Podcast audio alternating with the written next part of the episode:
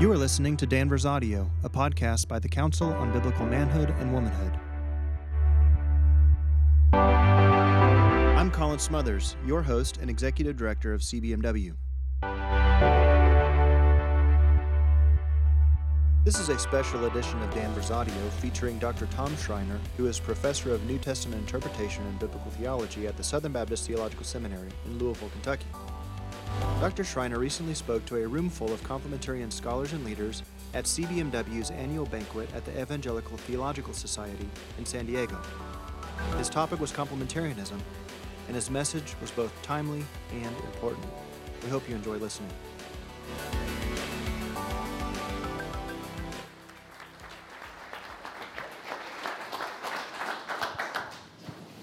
Well, uh, thank you so much, Denny, for that uh, kind introduction. It's great, great to be with you uh, tonight. Um, I have a very snazzy title.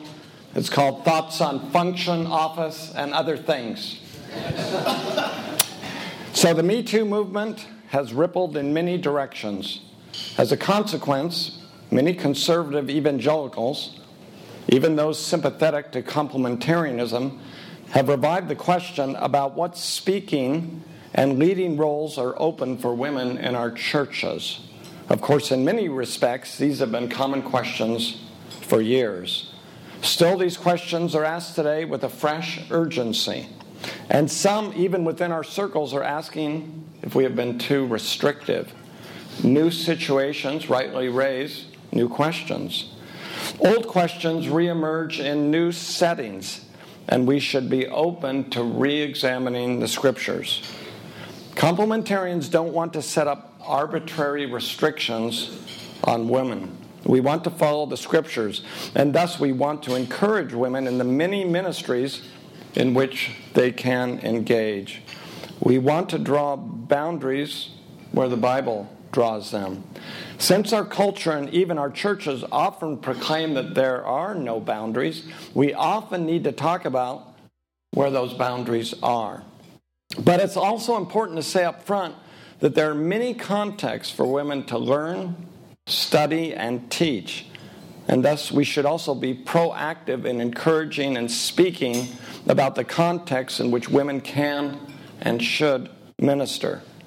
Paul's commendation of many women for serving the Lord in Romans 16 highlights this point, showing that he highly valued the contribution of women in ministry. We shouldn't only be known for where we draw lines for women in ministry, but also for encouraging women to minister, learn, and teach in appropriate context. We can lose the battle by being too lax and by being too strict. And thus, we need the Holy Spirit and the Scriptures in every season of our lives. We have not arrived at CBMW, have we? At a perfect understanding, and we need to be open to reshaping our thinking and practice in accord with the Scriptures. When we face questions of what is permitted and what is forbidden, we immediately face the danger of writing a new Mishnah establishing rules for every conceivable situation which may arise in our churches. We all recognize that there are gray areas and that those who agree on the interpretation of the biblical text may differ on how to apply the text to a particular situation. In our zeal, we may exclude someone from our circle with whom we have substantial agreement. In doing so, we may be guilty of becoming excessively harsh rigid, dogmatic, and even divisive in how we apply text to certain situations. I'm reminded of what Roger Nicole said to me once about another subject. He said, We may think we are Calvin or Luther leading the charge for orthodoxy when in fact the situation calls for a Bucer who makes peace instead of war. In any case, we need to watch our spirit in controversy and to refrain from being harsh and from attacking others, even if those on the other side aren't showing the same restraint. Let me put it another way, and perhaps more to the point given our current complementarian controversies.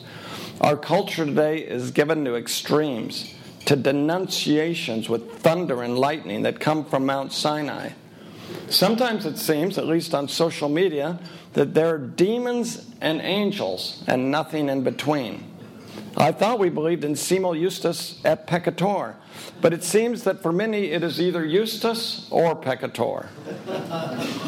but life is much more complicated than that.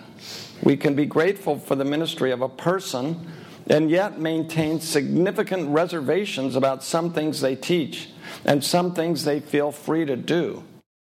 Simply put, we need to be more charitable, more discriminating, and more subtle. Some engage in discussions with a hatchet or a meat cleaver when we need a scalpel. Charity and disagreement aren't opposed to one another. And one area we can all probably improve in is the tone of our discussions. I'm not addressing any particular group in saying such, for these words need to be heeded by everyone involved in the conversation. Still, churches need to answer the questions being asked today. We shouldn't write a new Mishnah, but we have to make decisions about what is permitted when we gather as the people of God. Even churches that refrain from enunciating any rules, churches that say they're only led by the Spirit, will find that the Spirit leads them in a particular way when they gather. We have to make decisions about what is permitted or forbidden, and so it's right to reflect on this issue. Many complementarians today argue that Paul's words in 1 Timothy 2:12, "I don't permit a woman to teach or to exercise authority over a man," refer exclusively to office but not to function. The notion that Paul refers exclusively to office has some strengths. First of all, Paul immediately turns to discuss the office of elders, overseers, I think that's the same office, and deacons in the next text, 1 Timothy 3. So it would make sense to say he has office in view in 1 Timothy 2:12. Second, two requirements distinguish elders from deacons. Elders must have the ability to teach and to correct those who are in error. And they bear particular responsibility for guiding and leading the church. The two requirements for elders, teaching and leading, match remarkably well with what is prohibited for women in 1 Timothy 2:12. We can add a third argument that could support the idea that Paul only thinks of office in 1 Timothy 2:12. We have a number of texts in scripture where women have a ministry of speaking. For instance, Paul tells us that women may prophesy and pray if they are properly adorned in 1 Corinthians 11:5. And such prophesying was almost certainly in the assembly. Huldah proclaimed the word of the Lord to the leaders of Israel in 2 Kings 22.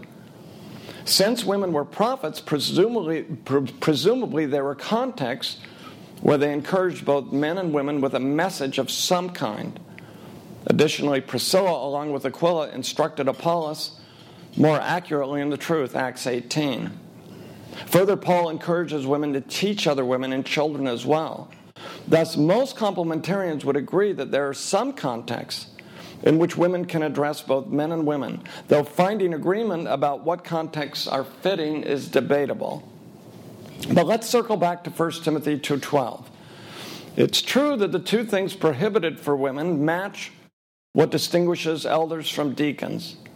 Putting the verses together with what Paul says about elders means that women should not occupy the office of elder, that they should not serve as pastors. Still, I want to ask the question about the way Paul formulated his prohibition against women teaching and exercising authority over a man. Is the form and manner in which the command is given significant? Many say no, arguing that the verse is just another way of saying that women can't hold the pastoral office. But I am not so sure. Paul could have easily written, I don't permit a woman to serve as pastors, as overseers, and as elders. Biblical interpreters recognize that the form in which something is written is significant. When we read 1 Timothy 2:12, it doesn't directly speak to the issue of office. It addresses the matter of function, prohibiting women from teaching and exercising authority over a man. I glean from this point that the office isn't the only thing in Paul's mind. The function is important to him as well. In fact, the verse speaks, speaks directly to the issue of function and says nothing about office per se. It is interesting, therefore, that many seem to turn the verse around by allowing the functions but denying the office. Paul is almost certainly thinking of the gathered church context, and thus I take the verse to mean that a woman should not exercise the function of preaching and teaching men in the gathered congregation. Some advocates of the office not function position say women can preach as long as they do so under the elder's authority. Here we see one manifestation of limiting the prohibition to office. The notion that women can preach if the elders allow it is interesting. Those who endorse this position think they are following 1 Timothy 2:12 because women only preach and teach under the authority of the elders. It seems to me, however, that we end up or at least could end up in a very strange place with this line of logic. For example, if the elders allow a woman to preach sometimes, if the function itself is permissible, then I don't see any logical reason why the elders could not grant such permission every week. For those who support such a practice, 1 Timothy 2:12 would not be violated, since the woman preaching does so under the authority of the elders. This line of reasoning is convincing to some, but it nullifies the Pauline ab- admonition. Paul says a woman can't teach or exercise authority over a man. But some end up saying that a woman can do so whenever the elders think it is appropriate. Paul says women can't teach or exercise authority over a man, but on this reading, the Pauline admonition is muffled and I think overturned by a clever hermeneutical move. Consider this matter even further. Imagine the elders of a church, a complementarian church, allow a woman to preach on some occasions. One of the elders at this church then engages in a discussion with an evangelical feminist about his church's practice. Perhaps the complementarian believes he is rather open minded and progressive because he allows women to preach occasionally in his church. Still, he doesn't think women should preach regularly or every week because that would violate 1 Timothy 2:12. How would the evangelical feminist respond? The evangelical feminists I know would likely find this conviction inconsistent and a power move. Just one more example of men refusing to release the reins of preaching entirely to women for fear of losing power in the church. And I think the evangelical feminist argument is spot on at this point. Some complementarians who allow women to preach may believe they are open, generous, tolerant, and broad minded, but they're actually, given their position, arbitrarily restricting women from preaching every week. Many feminists, feminists will see this as men holding onto the reins of authority while merely appearing generous. This halfway position, where women can preach occasionally, but not most of the time, is unstable, and I predict succeeding generations will spy out the contradiction. We're, we're, reminded again why it's important to see that 1 Timothy 2.12 doesn't just speak to office, but also to function. The only consistent position is allowing women to preach or disallowing them, and Paul says we should not allow it. But there's another dimension to the argument. The office only interpretation is in danger of falling prey to a nominalist reading. Let me explain. On a nominalist reading, Paul prohibits women from serving in the office of elder pastor. But those who allow a woman to preach locate the ground for women not serving as an elder. I'm talking about complementarians here. They locate it in the divine will alone. Why does God give the command that women should not serve as an elder? They may say that the reason for the command goes back to creation. But at the end of the day, the reason women can't serve in the office is because of the divine will. They don't see a corresponding or deeper rationale for the command in the nature of men and women. The office only reading explains why women preaching occasionally is no problem for them. For there's nothing intrinsically wrong with women exercising their gifts, which of course I agree with. Such a view is possible, of course. The Lord may forbid women from teaching and exercise authority based on his will alone. That's nominalism. God's authority as creator should be enough for us.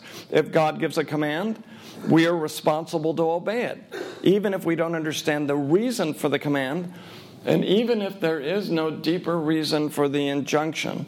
Still, most interpreters throughout church history and most observers of human nature have discerned a correspondence between the command and the differences between men and women.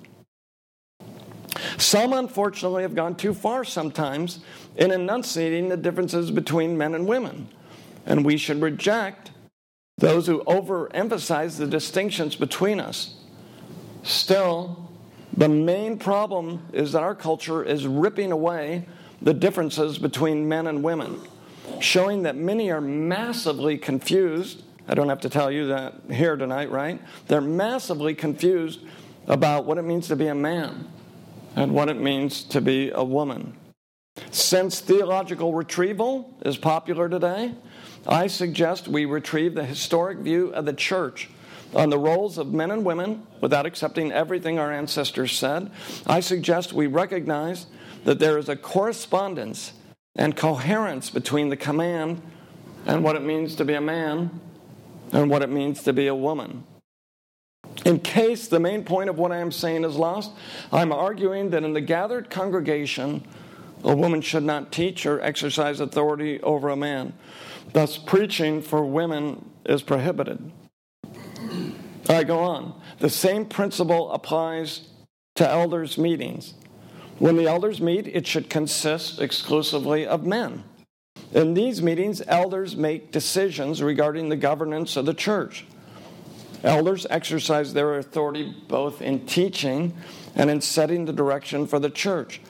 Limiting such meetings to men isn't chauvinism or patriarchalism. It's obeying the scriptural word that teaching and exercising authority are reserved for men. It doesn't make sense then to have an elder council of men and then have women present regularly for consultation during the meetings. There might be occasions where women are brought into a meeting for consultation and discussion.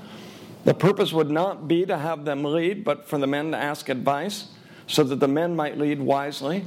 But including women as a regular feature of the meetings violates what Paul commands, since then women would, along with the men, make decisions as leaders about the future direction of the church. Once again, this is nominal complementarianism. And it's similar to what happens when women are allowed to preach. It's a clever way of sidestepping, sidestepping what Paul teaches by including women in elder meetings, but not calling them elders. These women are de facto elders. So we shouldn't assume we are obeying Scripture if we, if we don't call them elders, but they're regularly present in the meetings. A final word. This is short tonight. As I said, my goal tonight isn't to propose a Mishnah. Thus, I don't discuss interesting questions whether women should teach in seminaries or a Sunday school class made up of both men and women. I have opinions on these things. I'm not going to treat them tonight. Though it is important in these situations, I just want to say to maintain the biblical pattern of male leadership in the people of God. Christians also differ on whether a woman should facilitate or lead group Bible studies or lead in worship. Whether a woman should teach in seminary is reserved typically for denominations or for boards that run a seminary. But the other issues listed are matters for local churches. Since I'm a Baptist, I'm happy to say that the elders and congregation of various churches have the final say. We don't want the complementarian movement to be reserved for those who have the most conservative view on every issue. We recognize that people of goodwill in our movement disagree on how to apply the biblical text to various situations. Since there are some contexts in which women can address men and women, we realize that it isn't always easy to discern which contexts are fitting. Still, I hope complementarians can come to an agreement on what should be done when the congregation gathers for worship, and that we don't capitulate to cultural forces which are battering our ship. Paul doesn't merely say that women should not serve as elders, he also says they should not preach and teach when the church gathers. Thank you.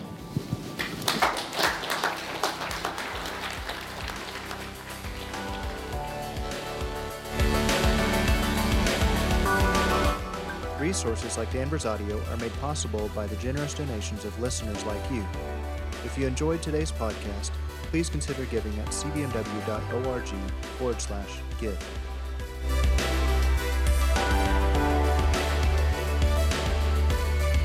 Thanks for listening to Danvers Audio.